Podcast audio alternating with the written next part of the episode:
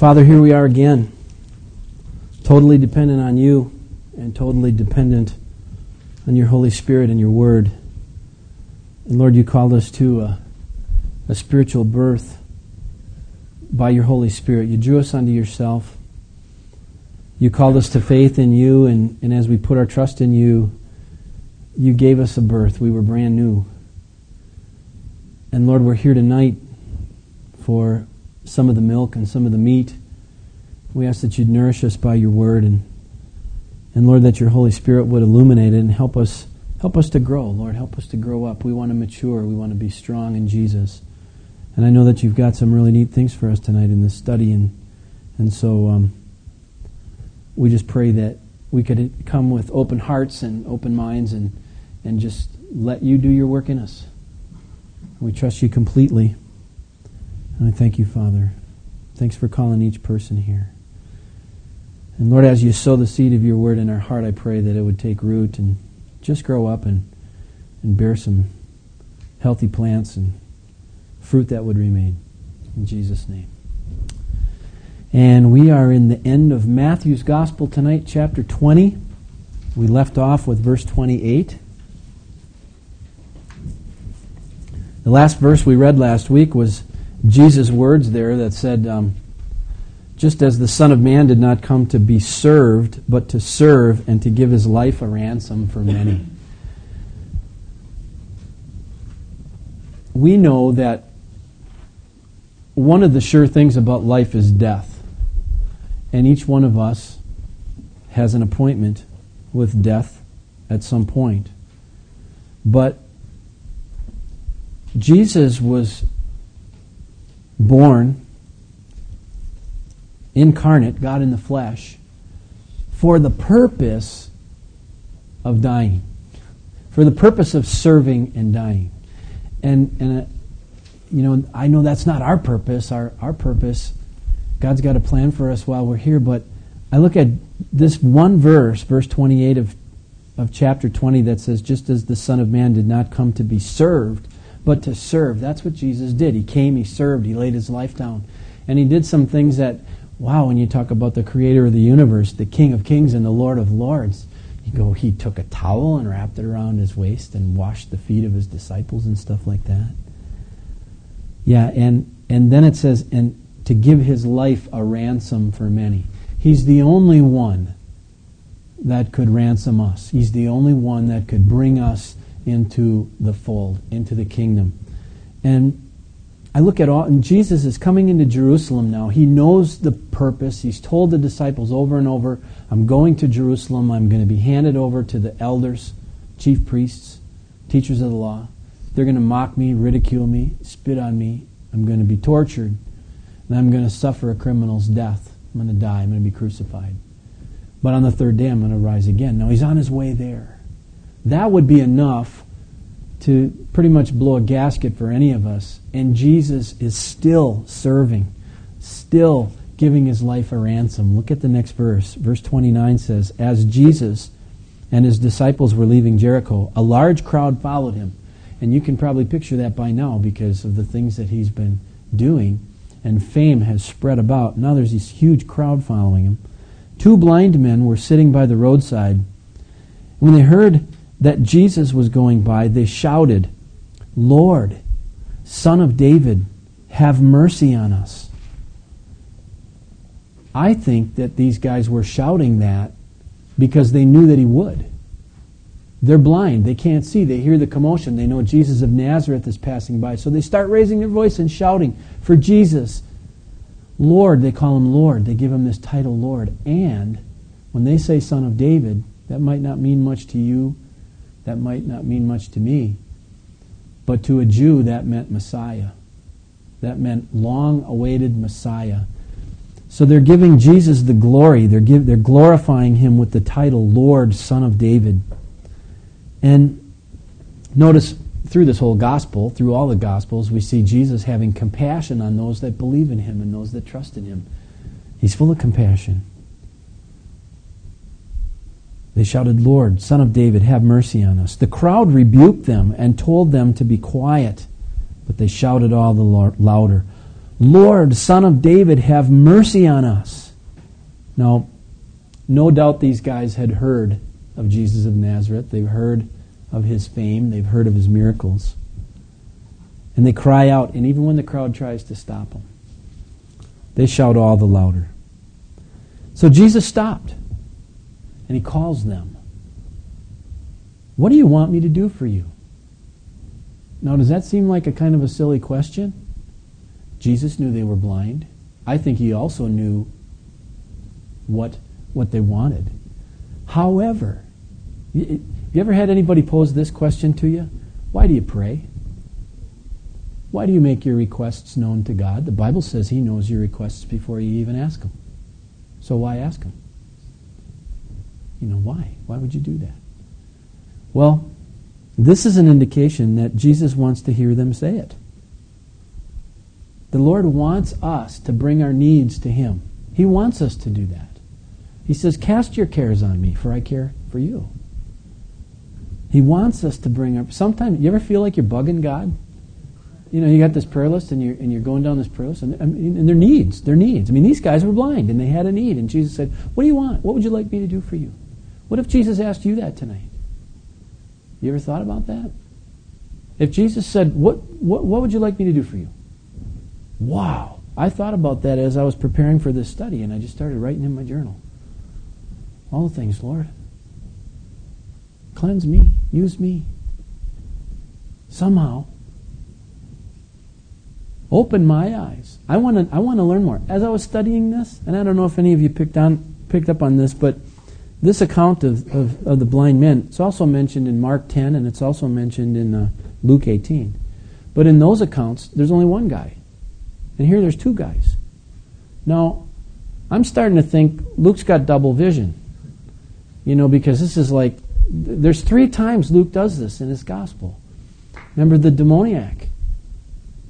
The other gospels say there was a demoniac that came to Jesus and Jesus cast out a legion of demons. Well, in Matthew's gospel, he says there were two demoniacs. Now we come to verse, that was uh, back in chapter 9 of Matthew's gospel, 9 9. He said there were two demon possessed men. Now we're in chapter 20, verse 29, and it says there's two blind men. And we get a little bit further into the triumphal entry of Jesus into Jerusalem, and Matthew sees two donkeys. The other ones only talk about one. You know, and so I'm going, what, this guy got double vision or what's going on here? My answer? I don't know. I really don't know. But I know that nothing is in the scriptures that doesn't have meaning and doesn't have a purpose. So I'm going to start to dig, and I'm going to dig and dig and dig, and I'm going to seek the Lord. And I'm going to try to find, Lord, what's up? How come Matthew says two? Three times now he said two, when everybody else said there was one. And I wrestle with that. I wrestle with those kind of things. Last time when we were in chapter 9, if you remember, we were going through Matthew's gospel in chapter 9, and I, I'm thinking, I wonder if the Lord just allowed that. I mean, there's always the possibility of a copyist error, there's always that possibility. But I wonder if the Lord just doesn't give people ammunition not to believe. Here's an excuse for you Matthew says there's two demon possessed guys, Mark says there's one, Luke says there's one. Matthew says there's two blind men. Mark says there's one and he names him Bartimaeus, blind Bartimaeus. Bar means son of Timaeus. Son of Timaeus. He names him. Luke doesn't name him, but he says there's one. And I'm going, what's up with that, Lord? I, I don't get it. Is there, is there something I should know? And I, you know, the commentators will say things like, well, Bartimaeus, or son of Timaeus, was obviously the more uh, well known of the two, so he's mentioned by name and the other one's not mentioned. I don't know. I really don't know. I've yet to hear a good answer for this, but I know there's an answer. So, anyway, well, let's go on. They're, they're crying out. Lord says, What do you want me to do for you? He asked. Lord, they answered, We want our sight. Oh, that was one of the things I wrote in my journal. Lord, I want my sight. I want to see Jesus. I want to I want to be I want my spiritual eyes to be open to the point where I know his will. I want my ears to be open to the point where I hear his voice. among all the other clatter, all the other stuff that's going on around me. I want to see Jesus. I want to know his voice. I want to follow him. That'd be my, my request. They said, We want our sight. And Jesus had compassion on them, and he touched their eyes. And immediately they received their sight, and they followed him. Wow. That's pretty intense. On his way to Jerusalem, he stops to heal these guys. Hmm. And they're thinking, you know, Jesus is my one chance for sight, my one chance for a new life. Hmm. I want you to make a note of this too, because when the crowd was discouraging these guys, that's what the crowds will do. When you decide you want to follow Jesus and you want your spiritual eyes open and you want your spiritual ears open, the crowds are going to diss you. And they're going to put you down. They're going to say, Why don't you just be quiet? Well, I just want to encourage you to shout all the louder Lord, Son of David, have mercy on me. They followed him. And as they approached Jerusalem and came to Bethphage on the Mount of Olives, Jesus sent two disciples, saying to them, Go to the village ahead of you, and at once you will find a donkey tied there, with her colt by her. Untie them and bring them to me. If anyone says anything to you, tell him that the Lord needs them, and he'll send them right away. Now, again, Matthew sees two donkeys. On. I, have been really struggling because my prescription, I think, is getting old in my glasses. And I've been struggling these last couple Sunday mornings in a row. I, I, I misread something and somebody would say, oh no, it says this. And I'm like, oh, I'm glad you guys got your Bibles open, you know. But I can tell that it's time. I got an eye appointment coming up in April, and it's, it's time. It's time for a new prescription. I don't think that's Matthew's problem. I don't think Matthew got bonked on the head and he's seeing double. And there's something to this. This took place to fulfill what was spoken through the prophet. Verse 5 says, Say to the daughter of Zion, you know who that is. He's speaking of Israel here. Say to the daughter of Zion, See, your king comes to you, gentle and riding on a donkey, on a colt, the foal of a donkey. I can understand that if there was this mother donkey and this colt, this foal of that donkey, you'd want to keep the two together. You don't try to separate those two. If you heard, I don't know of you that know like horses or donkeys or mules or whatever. When you don't, or even goats, you know, you just don't. You don't do that. I can picture this. But the prophet that Matthew is speaking about here is Zechariah, and Zechariah 9 9 is where this comes from. This prophecy. See, your king comes to you gentle and riding on a donkey, on a colt, the foal of a donkey. Now, I want you to leave Matthew's gospel for a second, and I want you to turn over to Luke's gospel, chapter 24. Luke chapter 24. There's an interesting quote that I want to show you from Jesus. If you go to chapter 24 in Luke's gospel, and then look at verse 44, okay? Now, of course, this is after the resurrection. Jesus comes back. This is right after the incident, the road, the road to Emmaus, where Jesus reveals himself. But in verse 44, he said to them, This is what I told you while I was still with you. Everything must be filled, fulfilled, as it is written about me in the law of Moses, the prophets, and the Psalms. Remember, Jesus said, I, I, didn't come to do away with the law, I came to fulfill it. Now he specifies everything that was written about me in the law of Moses, in the prophets, and in the Psalms needs to be fulfilled, just as it's written.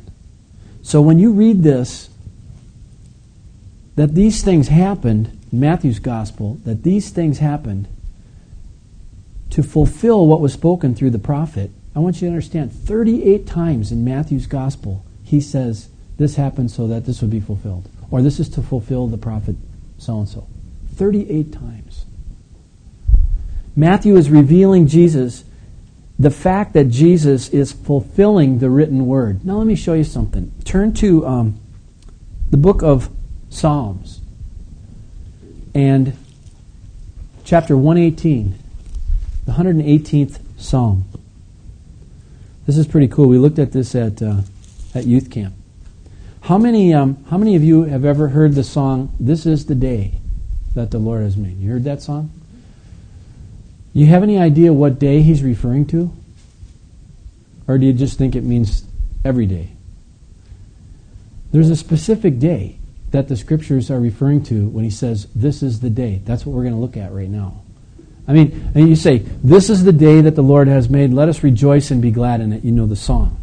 But there's a specific day that the psalmist is referring to. Look at that. I want, I want to start with verse 19 in chapter 118. Okay? Oh, by the way, this is the central chapter of the Bible. This is the middle of the Bible. Psalm 118, it's the very middle. Do you know that verse 8 is the middle verse in the Bible? Look at Psalm 118, verse 8 once. This is the center of the Bible. Listen to what it says. It is better to take refuge in the Lord than to trust in man. Isn't that what the whole Bible is about? The central theme of the whole Bible is the central verse in the Bible. This is the verse that's right dead center in the Scriptures. There's some remarkable statistics about this verse. I, I quote them for you, but I don't I don't know them offhand. But uh, it's it's pretty it's pretty amazing that that central verse would be it's better to take refuge in the Lord than to trust in man. Now, verse 19. Take a look at that. It says, "Open for me the gates of righteousness; I will enter and give thanks to the Lord." This is the gate of the Lord. Now, does that ring a bell? The gate of the Lord? Who said I'm the gate? Yeah, Jesus did, didn't he? In, uh, in John chapter 10, verse 9, he says, I'm the gate to the sheepfold. And anybody that comes in any other way besides coming through the gate is a thief and a robber. Now we read, This is the gate of the Lord through which the righteous may enter. How do the righteous enter? Through Jesus. Didn't he say, No man comes to the Father but by me? This is so cool. He says, I will give you thanks, for you answered me. You have become my salvation. Make a note of that. You have become my salvation. The stone the builders rejected has become the capstone. The Lord has done this. And it is marvelous in our eyes. Is this a cool song or what? Verse 24 This is the day the Lord has made. Let us rejoice and be glad in it. Now, watch what he's talking about here. He's talking about a specific day. O Lord, save us. O Lord, grant us success. Blessed is he who comes in the name of the Lord. From the house of the Lord we bless you. The Lord is God, and he has made his light shine upon us. With bows in hand, join in the fest- festal procession up to the horns of the altar. You are my God, and I will give you thanks. You are my God, and I will exalt you. Give thanks to the Lord, for he is good. His love endures forever. Now, I want to show you something about this verse, about this is this Hallel Psalm here. I want to show you something about this. The day that's referenced here may well be the day that Jesus enters Jerusalem, fulfilling Zechariah 9 9. Why do I say that? Well, let's turn back there. I'll show you why. Matthew chapter 21. It says, verse 4, we just read, this took place to fulfill what was spoken through the prophet. Verse 5, say to the daughter of Zion, See, your king comes to you, gentle and riding on a donkey, on a colt, the foal of a donkey. The disciples went and did as Jesus had instructed them. Now remember the instructions.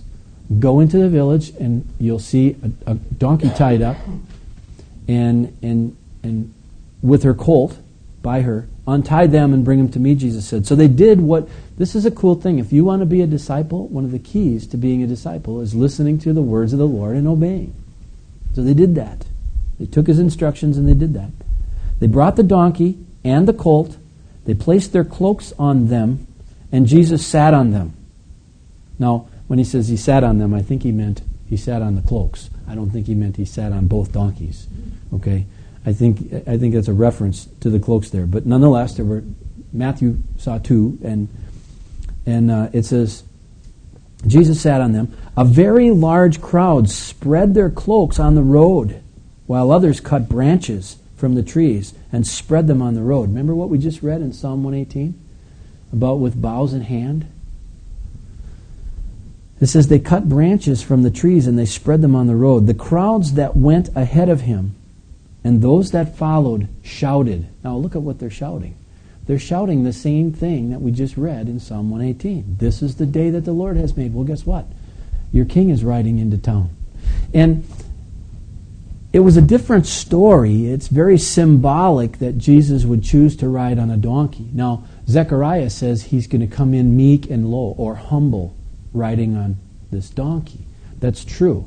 That's a humble thing to do. However, kings rode donkeys, but they only rode donkeys when they meant peace.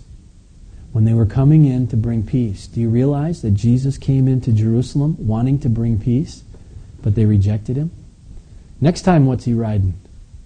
Yeah, white horse, isn't he? He's riding a white horse. Well, kings also came in on white horses, but when they did, they meant war they meant business. And so there's a difference here. We're seeing Jesus come in, and, and he's coming in on a donkey this time around. Look what they say. Look what they shout. Hosanna. That word literally means salvation or save. Save. Salvation. Hosanna to the Son of David. Blessed is he who comes in the name of the Lord. Well, wasn't that interesting? We just read that. This is the day, you guys. I really believe. This is the day. Hosanna in the highest. Salvation. Salvation. The one who came from God's very presence. Hosanna in the highest. Now, when Jesus entered Jerusalem, the whole city was stirred and asked, Who is this? Now, that's a question that we still have to answer today. And those of you that are here for this study tonight have answered that in your own hearts. You know who Jesus is. You know that He's the Son of God. You know that He's the flesh of God come down. When you first decided that, as the Holy Spirit drew you and revealed that, and you put your faith in Jesus, you were born again. That's a very important. Who is this? That's the question. Who is this? But I want to show you something this time Turn to Luke's Gospel again, but this time chapter 19. In chapter 19, we see this same account, but I want you to turn uh, toward the end of chapter 19. And if you look at those words, uh, verse 38, again, we're, we're looking at this. The, the, the title in your Bible is probably the triumphal entry. I think that's that's a kind of a kind of misleading because the triumphal entry hasn't happened yet, in my humble opinion. The triumphal entry is when he comes on the white horse, and he will triumph. This was meant to be a triumphal entry, but he was rejected. Verse 38 said, Blessed is the King who comes in the name of the Lord. We just read that in Matthew. Peace in heaven and glory in the highest. And look at verse 39. Some of the Pharisees in the crowd said to Jesus, Teacher, rebuke your disciples. Now, you know what a disciple is it's a student, it's a learner, it's a follower. Rebuke your followers. Don't you hear what they're saying? Why would, why would they say, rebuke your disciples? Tell them to stop saying that because they knew what he was saying. They knew what the crowds were saying. The crowds were saying, This is the Lord. This is the Son of David. This is the Messiah. And they said, Jesus, don't you hear what they're calling you? You better tell them to stop it. Look at his response. I tell you, he replied, if they keep quiet, the stones will cry out. And as he approached Jerusalem and saw the city, he wept over it. And he said, If you, and this is very important that you catch this, if you, even you, and he's speaking about this city of peace, this city, Jerusalem, if you, even you, had only known on this day what would bring you peace, but now it is hidden from your eyes. Now, let me ask you this. Those that have asked the question, who is this Jesus, and come up with some other answer beside the one that the Father revealed. Remember what the Father revealed to Peter back in Matthew 16. The revelation was, Thou art the Christ, the Son of the living God. You're the Messiah. If somebody comes to another conclusion beside you're the Messiah, they're blind. They're blinded. Their scales on their eyes. In fact, John calls them of the spirit of Antichrist. They deny that Jesus, that is Yahshua, Yahweh is salvation, has come in the flesh. They're of Antichrist. Now think about this. Two blind guys. These two blind guys knew who Jesus was. What excuse will anyone have? What excuse will anyone have? Who is this Jesus? He says, But now it's hidden from your eyes. The days will come upon you when your enemies will build an embankment against you and encircle you and hem you in on every side. By the way, I, I still think part of this prophecy is yet to come. Whenever we get an opportunity to talk to um, people in Israel, we had one group that was really angry with us and wanted us to leave because they knew that we were Christians. They knew that um, we were street witnessing, and they wanted us to just pack up and go home. And I had an opportunity to talk to one of the kids. He was really angry, and, and in fact, he was kind of looking for people to. He was going up and down Ben Yehuda Street trying to round up people to beat us up. And and um, when I talked to them, I said, "Don't you realize that we're the last people on earth that love you guys?" and his jaw just about hit the pavement. I said, Hasn't that clicked yet? Why do you think we're here? You know, he says, You're just here to convert us. We're here because we love you. And soon, the church is going to be pulled out of here. The Lord's going to take his ambassadors home. We're going to be gone. And then the scriptures say that's the time of Jacob's trouble. That's the time when all hell breaks loose. But on Jacob, on Israel. That's the time of Israel's trouble. And so here, Jesus says, the days will come upon you when your enemies will build an embankment against you and encircle you and hem you in on every side. They'll dash you to the ground, you and the children within your walls. They will, leave, they will not leave one stone on another because you did not recognize the time of what? God's coming to you. Oh, you don't think Jesus claimed deity? What is that? Because you rejected the time of God's coming to you? That's pretty clear. It's pretty clear to me. Now, I want you to understand that in 70 AD, when Jerusalem was destroyed and the temple was destroyed, that was the short term fulfillment of this prophecy. The long term fulfillment of this prophecy is yet to come in those last seven years, in that Jacob's trouble and Jesus is letting them onto that. Now, if you go back to Matthew's gospel and you look at the scene, remember the scene here now. Jesus is coming in. I just wanted to show you that because there's a different picture in Luke. Luke says the Pharisees got upset and they said, Jesus, you need to tell your disciples to cut it out because they're blaspheming. They're calling you the Messiah. They're saying that you're God. You came down from heaven to save the world. And so they're saying, Hosanna, to the Son of David, Blessed is he who comes in the name of the Lord, Hosanna in the highest. And when Jesus entered Jerusalem, the whole city was stirred and asked, Who is this? The crowds answered, This is Jesus, the prophet from Nazareth in Galilee. And Jesus entered the temple area, and he drove out all who were buying and selling there. He overturned the tables of the money changers and the benches of those selling doves. We talked about this. We went through this in, in uh, John's Gospel too. It's an interesting thing, though. The, the disciples remembered that um, the verse of Scripture that says, the zeal, you know, the zeal for the house of the Lord consumed them. And they remembered that verse of Scripture. It, it, it's interesting that, that Jesus goes in there and, and is upset with something that's going on in the temple area. Actually, this was the outer court. It was the only place where the Gentiles could pray. They weren't allowed beyond that point. It's the only place they could meet. And there was the selling of, of animals. And why was Jesus so upset? Because there was a corruption involved here. The corruption was this. During the feasts, you had to be there, especially for Passover, you had to be there if you were a male Jew. You had to make the trek. And once you got there, you had to sacrifice an animal. Well, if you didn't have an animal, you could buy one there. You could buy a sheep when you when you got there.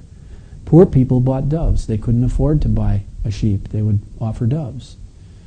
And so Jesus comes and he flips over the tables of the money changers and chases these guys out. In fact, in John's gospel it says he made a whip and drove them out. But you're going, why? Well, there's a corruption. You know what I see here? The marketing of the sheep, the marketing of the saints. And I see it in the church today, too. It's interesting now, anything goes. Absolutely anything goes in the marketing of the saints. I mean, people look at the numbers of Christians that there are on this planet and they go, hey, if we don't get our product out to these people, we're missing a big part of the market. And so they start marketing things, and you can buy all kinds of trinkety things. It hasn't gone away, has it? There's still thieves and robbers. There's still money changers. There's still money changers in Israel. But as I'm thinking about this, I'm, I'm, I'm going, especially he singles out those selling doves. Well, those were the offerings of the poor. And Jesus doesn't take kindly to the sheep being marketed, especially the poor ones. He really is the helper of the helpless, the defender of the defenseless. And it says, It is written, he said to them, My house will be called a house of prayer, but you're making it a den of robbers. I've really kind of drawn the line here at church. I know this is a little fellowship and stuff, but I really keep my eyes out for for the marketing of the saints. And there have been a couple times where I've had to tell people, look, you know, put your business cards away. I understand. I understand that that's what you do for a living, but you don't do it here. You know, there's a couple of things that we just, you know, just don't do that. We don't market the sheep. It says the blind and the lame came to him at the temple and he healed them. Now, it's not like Jesus doesn't have enough on his mind. He's going to the cross. And he's still just so full of compassion, just so full. Everybody that he turns to, the lame, he heals them. He healed them. But when the chief priests and the teachers of the law saw the wonderful things he did, and the children shouting in the temple area, Hosanna to the Son of David, they were indignant. Do you hear what these children are saying? They asked him. Yes, Jesus replied. Have you never read? Oh, there it is again. Oh, man. That's got to be a, a real crack upside the head, you know. Have you never read, From the lips of children and infants you have ordained praise? That's taken from Psalm 8, one of my favorite Psalms, by the way. And he left them, and he went out of the city to Bethany, where he spent the night. Now remember, Bethany is the home of Mary and Martha. And Mary and Martha and their brother Lazarus were good friends of Jesus, and when he passed through there, it was just on the other side of the Mount of Olives. When he passed through there, he would stay there. So he wasn't staying in Jerusalem, he was staying in Bethany. And I look at this and I, I go, Jesus just called him out again. He just called the Pharisees out again. Don't you read? Don't you read the scriptures? Psalm 8? Don't you know your songbook? I was asked one time who my favorite musician was. I think it was David. Even though I've never heard any of the music. Man, I, I love reading the Psalms. So he goes back to Bethany, spends the night there. Early in the morning, as he was on his way back to the city, he was hungry. Seeing a fig tree by the road, he went up to it, but found nothing on it except leaves we talked about this when we were in Mark's Gospel a little bit. Leaves usually meant fruit. If a tree was leafy, it usually meant fruit. So Jesus said he found nothing except leaves. And then he said to it, May you never bear fruit again. And immediately the tree withered. When the disciples saw this, they were amazed. How did the fig tree wither so quickly? They asked. And Jesus replied, I tell you the truth. If you have faith and do not doubt, not only can you do what was done to the fig tree, but also you can say to this mountain, Go, throw yourself into the sea, and it will be done. If you believe, you will receive whatever you ask for in prayer. Now, how many of you here think that Jesus was teaching his disciples how to curse a fig tree? Anybody? Show of hands. Nobody? How many think that Jesus was teaching his disciples how to shift mountains around? On the no. What's the purpose? Let's let's look at this again and let's keep this in its context. If you believe you will receive whatever you ask for in prayer. All right? This is part of Jesus' teaching on prayer. All right? Part of his teaching on prayer. What did he tell the disciples about prayer? Look at that model prayer that we just went through. First of all, we went through it in Matthew chapter 6. But several times, Jesus has taught these guys what it means to pray. We learned from Jesus' prayer in Matthew chapter 6 that prayer is not about getting your way. Prayer is not about getting your way. If you think that prayer is about getting your will, you're dead wrong. You don't understand prayer. Prayer is about getting your will in line with God's will. Okay? That whole model prayer that Jesus gave us in Matthew chapter 6 was about submission. What does he teach them to pray? Thy will be done. Thy kingdom come. No. Your will as it is in, in heaven, that's what we want on earth. It's a prayer of submission. Sure, there were requests in there. Give us this day our daily bread. Lead us not into temptation. Deliver us from the evil one. Those things. Yes, there are requests being made, and we're supposed to come to God in faith. But a disciple's prayer is never a selfish prayer. It's never a I, me, mine, gimme, gimme, gimme. It's never a, hey, watch this. See that fig tree? Watch this. You, you understand what I'm saying?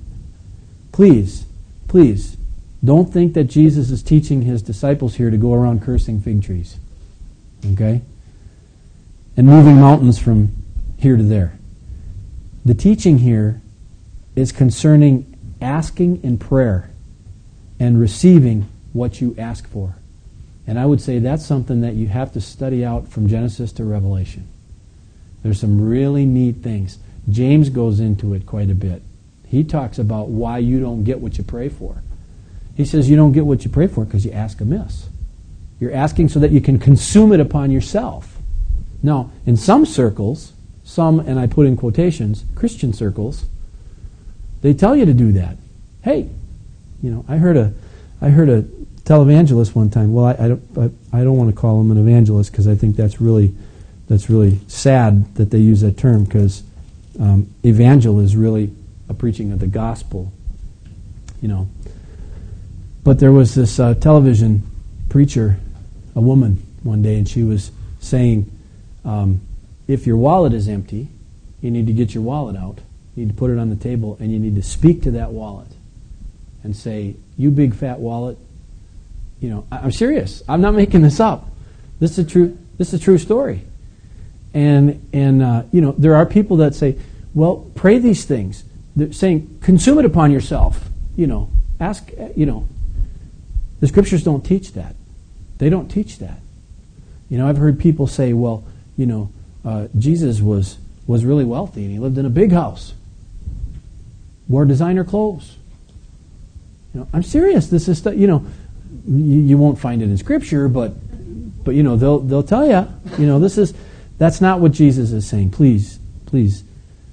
The fig tree really represents Israel, and the leafy stuff without the fruit, he's talking to the leadership, and he's he's he did this as a symbol, the cursing of the fig tree, watching the, the tree wither up and not bear fruit. That's exactly what was going on in the leadership in Israel. They were rejecting the Messiah in the name of all their rituals.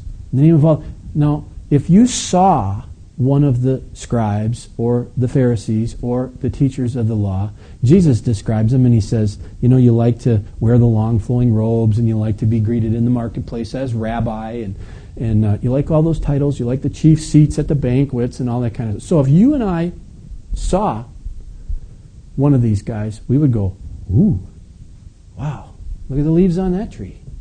You understand what I'm saying? On the outside, they looked really good. No fruit. No fruit. How can I say that? Because they themselves didn't know the Messiah. How could they be leading people to Christ? How could they be leading people to Messiah and opening up the door for Messiah when they were rejecting Messiah as he came in? That's why Jesus wept as he looked over Jerusalem. So this fig tree represents the leadership in Israel. All leaves, no fruit. All talk, no truth. All show, no substance. That's what we're dealing with here. Now, Jesus entered the temple courts, and while he was teaching, and I really like that, one of the things that the Lord put on my heart when he called me into ministry, could I just sidetrack for, for a second? Um, I want you to turn to the book of Acts for a second. I, I got to show you this because this was the first time I ever heard the Lord's voice. Acts chapter 26. Some of you have heard me share this on occasion, but some of the others have never heard this. I was. Um, the bottom fell out of my life. I was suicidal. Seriously, I was going to take my own life. I went back to my mother's house. I went up in my, my bedroom, my old bedroom, and I sat down on the bed and I just I just began to cry. It was just like, this is it. This is over. And um, and I prayed. Sincerely, I, I prayed. I, at that point, I didn't really even know if God was real, but I prayed and I said, God, if you're real, you need to show me who you are, and and you need to give me purpose in my life because otherwise I'm out of here. You know, I, I, I, honestly didn't know. I had grown up in a religious home, but I honestly didn't know if there was a God. And I, and I prayed that prayer just sincerely from my heart. I'm sitting on the edge of the bed. I looked over on my dresser, and here, sitting on my dresser, was my grandmother's Bible. And uh, I remembered that my cousin told me, you know, God will speak to you in His Word. He'll He'll speak to you. And I just thought the guy was a fruitcake, but I went over and I, I thought, well, whatever. You know, this is this is the last chance. Lord, it's now or never. I went over and I picked up this Bible and I just flipped it open. Now, I don't suggest that you study the scriptures like that. I call that Bible roulette. You know, that's not a good way to study. But God honored it because I was praying, I was sincere. I, I asked God to show me. And in chapter uh, 26 of the book of Acts, there's a, a, Paul is recounting his Damascus road experience to King Agrippa. Look at verse 12. Um, on one of these journeys, I was going to Damascus with the authority and the commission of the chief priests. About noon, O king, as I was on the road, I saw a light from heaven, brighter than the sun, blazing around me and my companions. We all fell to the ground, and I heard, I heard a voice. And in Aramaic, it, it, it saying to me in Aramaic. Now, um, try to understand this. I'm t- tears, my eyes are kind of teary. I'm sitting on the edge of bed. I'm ready to take my own life. It says, Saul, Saul, why do you persecute me? It is hard for you to kick against the goads. And then, then I asked, Who are you, Lord? Now, this is where I started reading right here after it says, Who are you, Lord? It's so weird because that was the question I just asked. I said, God, you, you need to show me who you are. And you need to show me what my purpose is in this life where I'm out of here. And this is what I read I am Jesus, whom you are persecuting. The Lord replied, Now get up, stand on your feet. And I stood up. I'm serious. This is as true as you see me say. I stood up. I got my grandmother's Bible. I'm, i stood up, and I, I didn't know anything about the Bible. I didn't even know that the red letters were Jesus' words. That's how much I knew about Bibles. It said, Get up, stand on your feet. I have appeared unto you to appoint you as a servant and as a witness. Actually, I was reading it in the King James, so it said, as a minister and a witness. I've, uh, I've appeared to you to appoint you as a servant and a witness of what you have seen of me and what I will show you. And I'll rescue you from your own people and from the Gentiles. I'm sending you to them to open their eyes and turn them from darkness to light and from the power of Satan to God, so that they may receive forgiveness of sins and a place among those who are sanctified by faith in me. That's what I read. Now, God answered both of my questions. He answered, Who are you? He said, I'm Jesus. What's my purpose in life? Well, I'm going to make you a minister and a witness of these things that I'm going to show you, and I'm going to you're going to go to your people, to the Gentiles, and you're going to, now it's Paul's testimony, but it spoke to me, and the Lord spoke to me through that. And so when I see Jesus entering the temple courts like this in Matthew 21, it says Jesus entered the temple courts, and while he was teaching, Jesus taught. That's what he did more than anything else. You read the scriptures, and more than anything else, you see Jesus teaching. And when the Lord called me, when I finally realized what that meant, that He was going to make me a servant, a minister, a witness, when I finally realized what that meant, He broke through again and, and said, Here's what I want you to do I want you to feed my sheep. I want you to just teach the flock of God. So I have one thing. There's one thing that I do. I point people to Jesus. I teach the Word. The Lord says, I'm going to have you turn them from the power of darkness to light, from the power of Satan unto the God, unto God. And so that's God. That's God's business, you know. But teach, I see Jesus teaching, and I'm just like, wow. And the chief priests and the elders and the people came to him. By what authority are you doing these things? They asked. And who gave you this authority?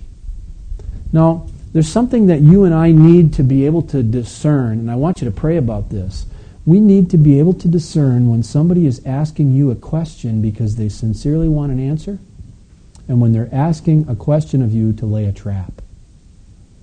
I sat in my office this last week with a with a, a man that wanted to share with some Jehovah Witnesses, and they've been coming to his door and they've been asking these questions. And they ask the same. I mean, they ask the same questions at every door. Where do where do you think you go after you die, and where are you going to spend eternity, and so on and so forth. But they're not asking these questions because they want the answers. They're asking these questions to sow confusion. They want to take you to scriptures that point to we're going to inherit the earth. They don't believe in heaven. You know. Well, they believe that a very select few will inherit heaven. The rest of you inherit the earth. And so here, when somebody asks you a question and it's an insincere question, you need to be able to tell the difference. Jesus knew the difference because he could look right into their hearts. And when these guys came and they were trying to trip him up and they asked him this question, what authority? By what authority? Now, they didn't want to know. They didn't want to know because Jesus already had told them several times by what authority that he was teaching these things. He said, I don't say anything that I didn't see my, hear my Father say, and I don't do anything that I didn't see my Father do. And if you reject me, you're rejecting the Father. I mean, he, he already went through all this stuff, so they knew that. But here's what Jesus does. I want you to understand this. Jesus knew a sincere question when he heard one. This was not one of them. So he answers with a question. He answers a question with a question.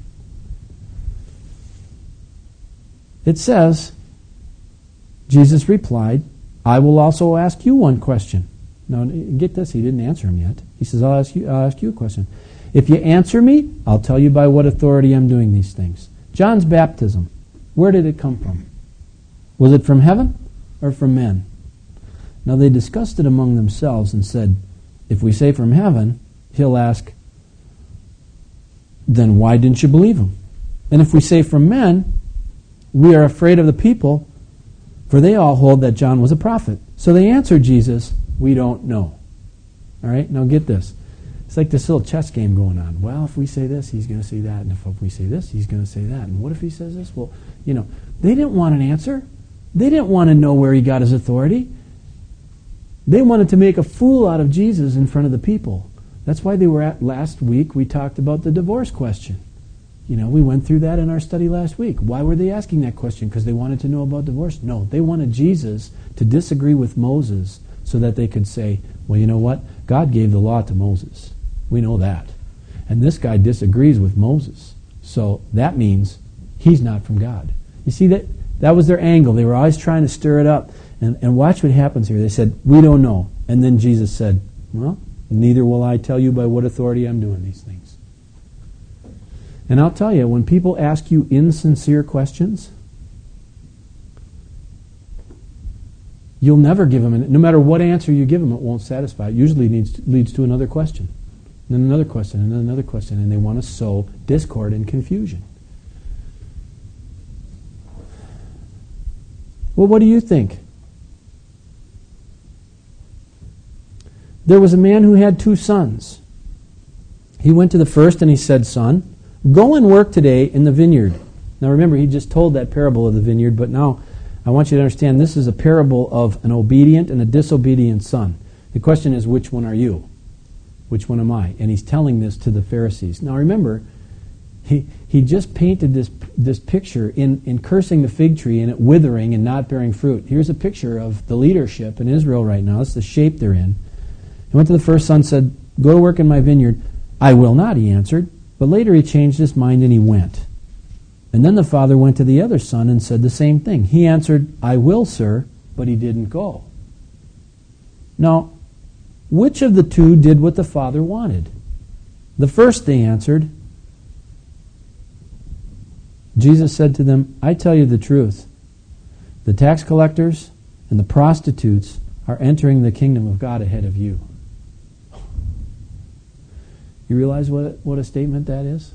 He's looking at the leadership in the temple, in the synagogue, and he's saying, the tax collectors and the prostitutes are entering in the king, into the kingdom ahead of you. For John came to you to show you the way of righteousness, and you did not believe him. But the tax collectors and the prostitutes did. And even after you saw this, you did not repent and believe him. Listen to another parable. There was a landowner who planted a vineyard. He put a wall around it. He dug a wine press in it. He built a watchtower. And then he rented the vineyard to some farmers and he went away on a journey. And when the harvest time approached, he sent his servants to the tenants to collect his fruit. You get the picture now?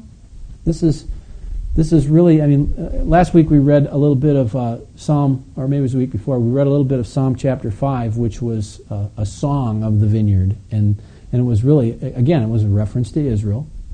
And the Lord says, you know, I, I had this vineyard and I planted it on, in good soil on a hillside. I took care of it, dug a wine press, had, you know, took really good care of it. But, you know, I, I looked for good fruit and it only bore bad, bad fruit. Well, now he's saying that it was rented out. He went, the, the um, he went on a journey. He rented the vineyard to some farmers, went on a journey.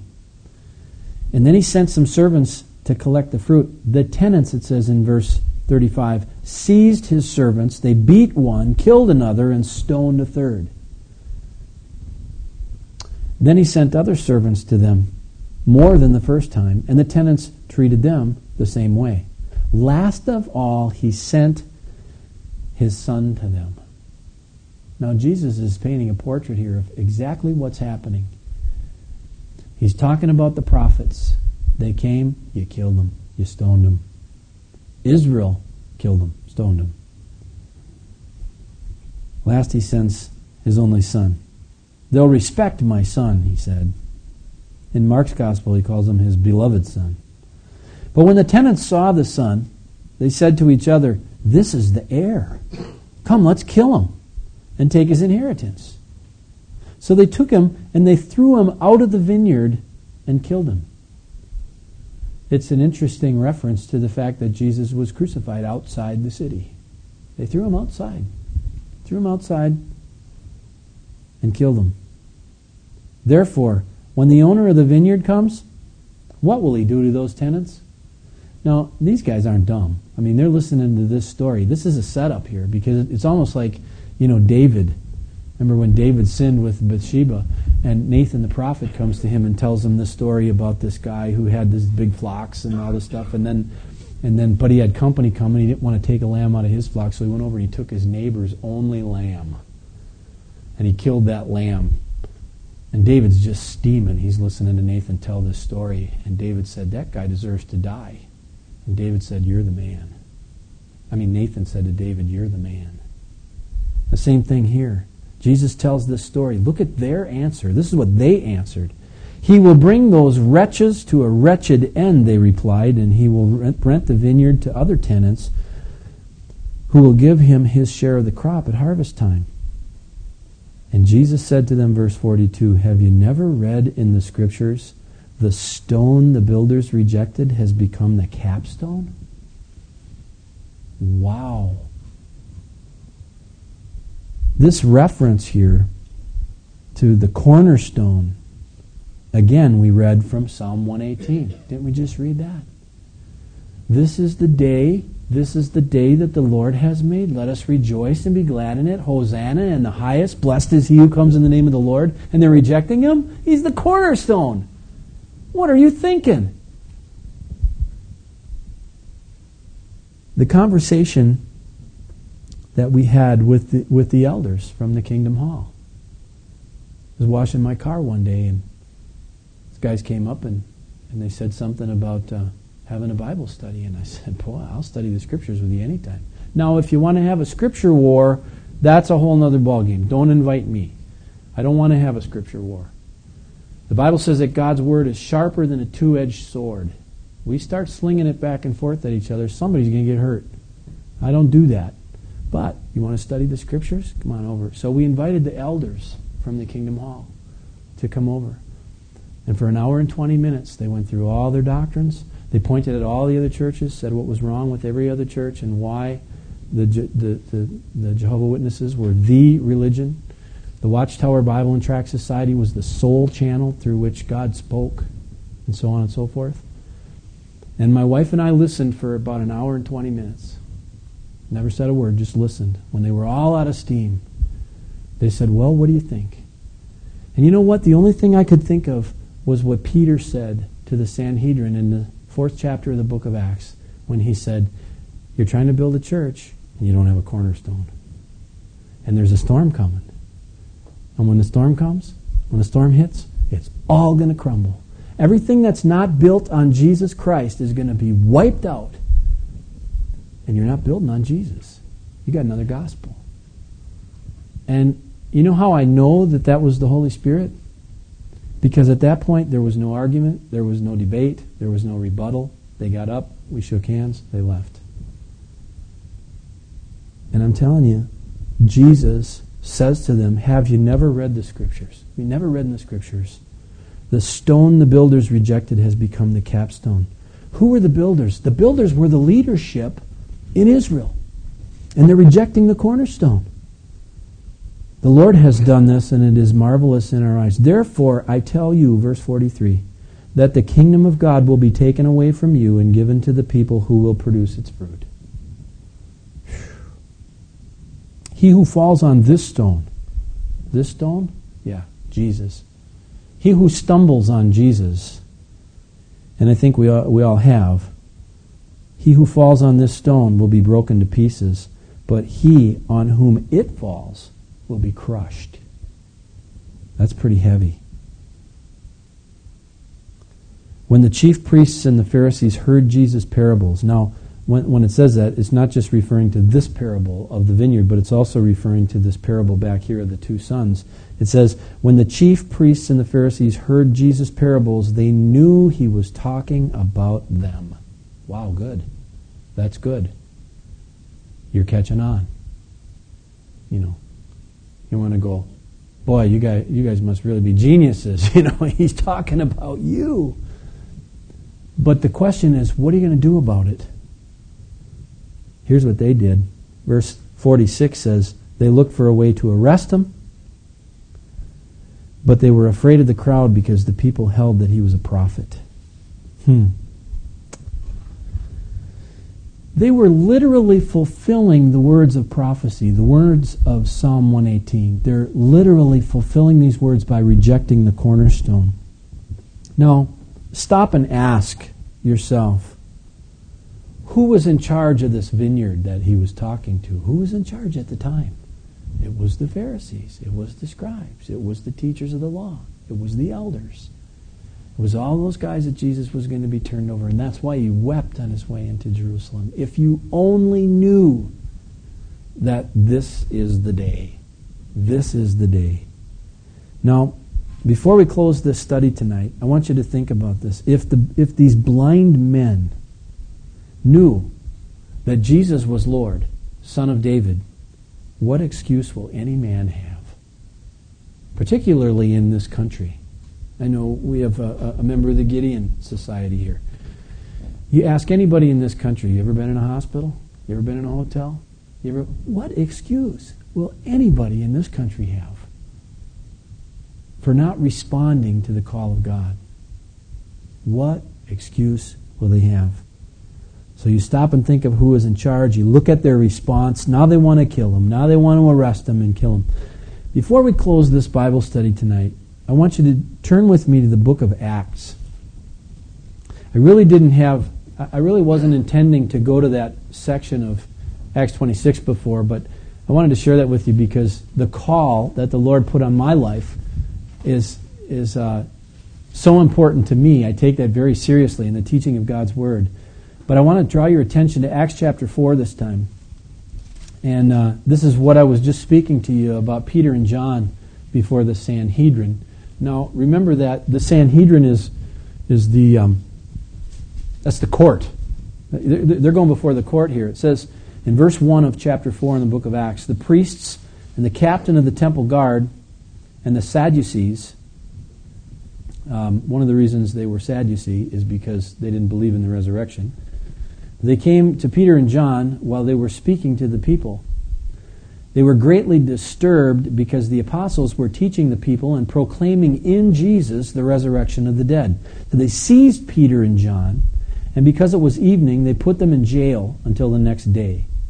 But many who heard the message believed, and the number of men grew to about 5,000. Now, you got to picture this. These are large crowds. I mean, 5,000 people? That's a, that's a, that's a big number. And God's adding to the church just like He said He would. And, and by the way, that's not including women. It's just, this is the number of guys. Verse 5 The next day, the rulers, elders, and teachers of the law met in Jerusalem. Annas, the high priest, was there, and so were Caiaphas, John, Alexander, and the other men of the high priest's family.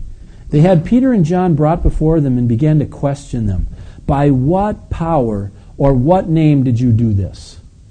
Now, this is a reference to the healing of the, of the guy on the temple steps. They, you know, Peter looked at this guy and, and that was asking alms because he was a crippled beggar. He was asking alms, and Peter said, "Silver and gold have I none, but you know, such as I have, give I thee." And, and he says, "In the name of Jesus, stand up and walk. And the guy stood up and walked, and he was healed. And it was just such, such an incredible, miraculous thing that they're saying, What, by what power or what name did you do this? Kind of what the guys were just asking Jesus. By what, what authority do you have to go into the temple and start flipping tables over and making a whip and chasing guys out? And what, you know, what authority do you have? And then Peter, and take note of this, filled with the Holy Spirit, said to them, rulers and elders of the people, if we are being called to account today for an act of kindness shown to a cripple, and are asked how he was healed, then know this, you and all the people of Israel, it is by the name of Jesus Christ of Nazareth, whom you crucified, but whom God raised from the dead, that this man stands before you healed.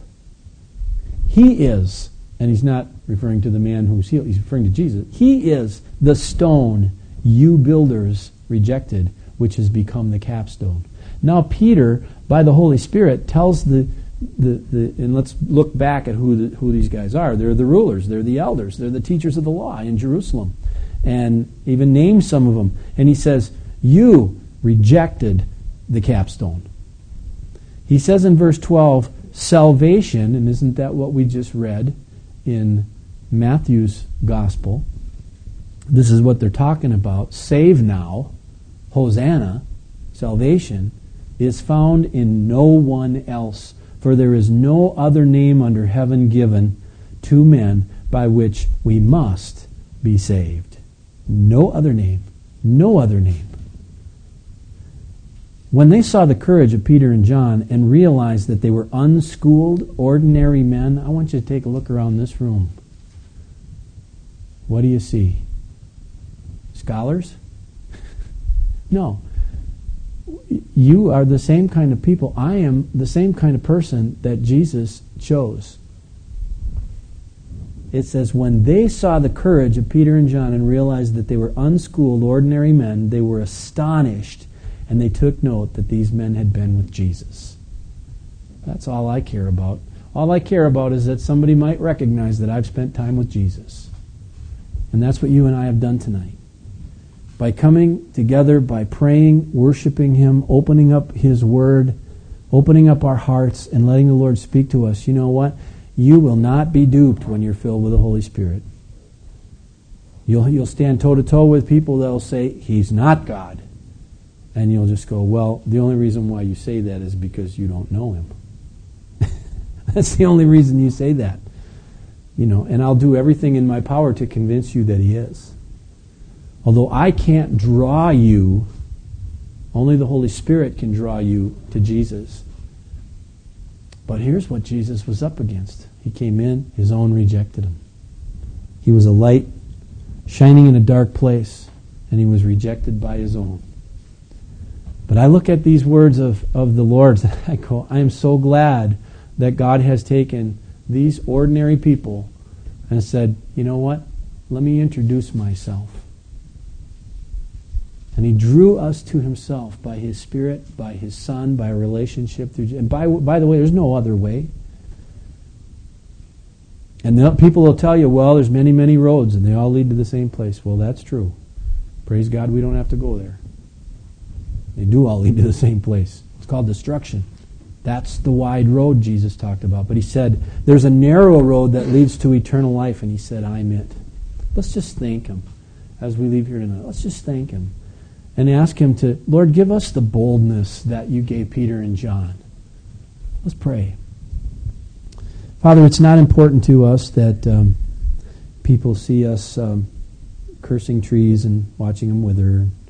It's not important to us that we move mountains from one landscape to another.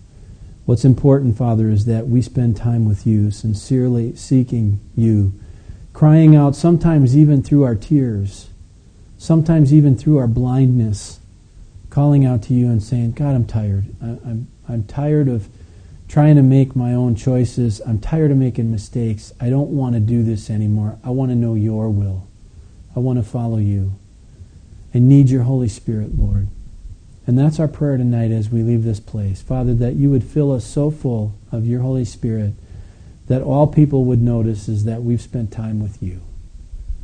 If we're bold, let us be bold in Jesus. And Father, I pray because time is short. Only you know how short, Lord. But I pray, Father, that you'd give us a boldness to share our testimonies, what you've done for us. And I just pray that your Spirit would go forth, just flow through us. Lord, if there's anything in us or about us or around us that's displeasing to you, we want to surrender it. We want to give it up. We ask that you'd cleanse us. Father, if, if, if we're serving mammon, if there's some idol, if there's some if there's some dirt in our life that needs to be cleaned up, God, I just pray that one on one, Lord, in the gentle way that you do, that you would call it to our attention and cause us to lay it down. Just lay it down at the foot of the cross. That we could be clean vessels that your Holy Spirit could flow through. That's our prayer tonight as we leave this place. Thank you for the cornerstone, Jesus. Thank you for calling us to a relationship with you. Now, Lord, please use us. In Jesus' name we pray. Amen.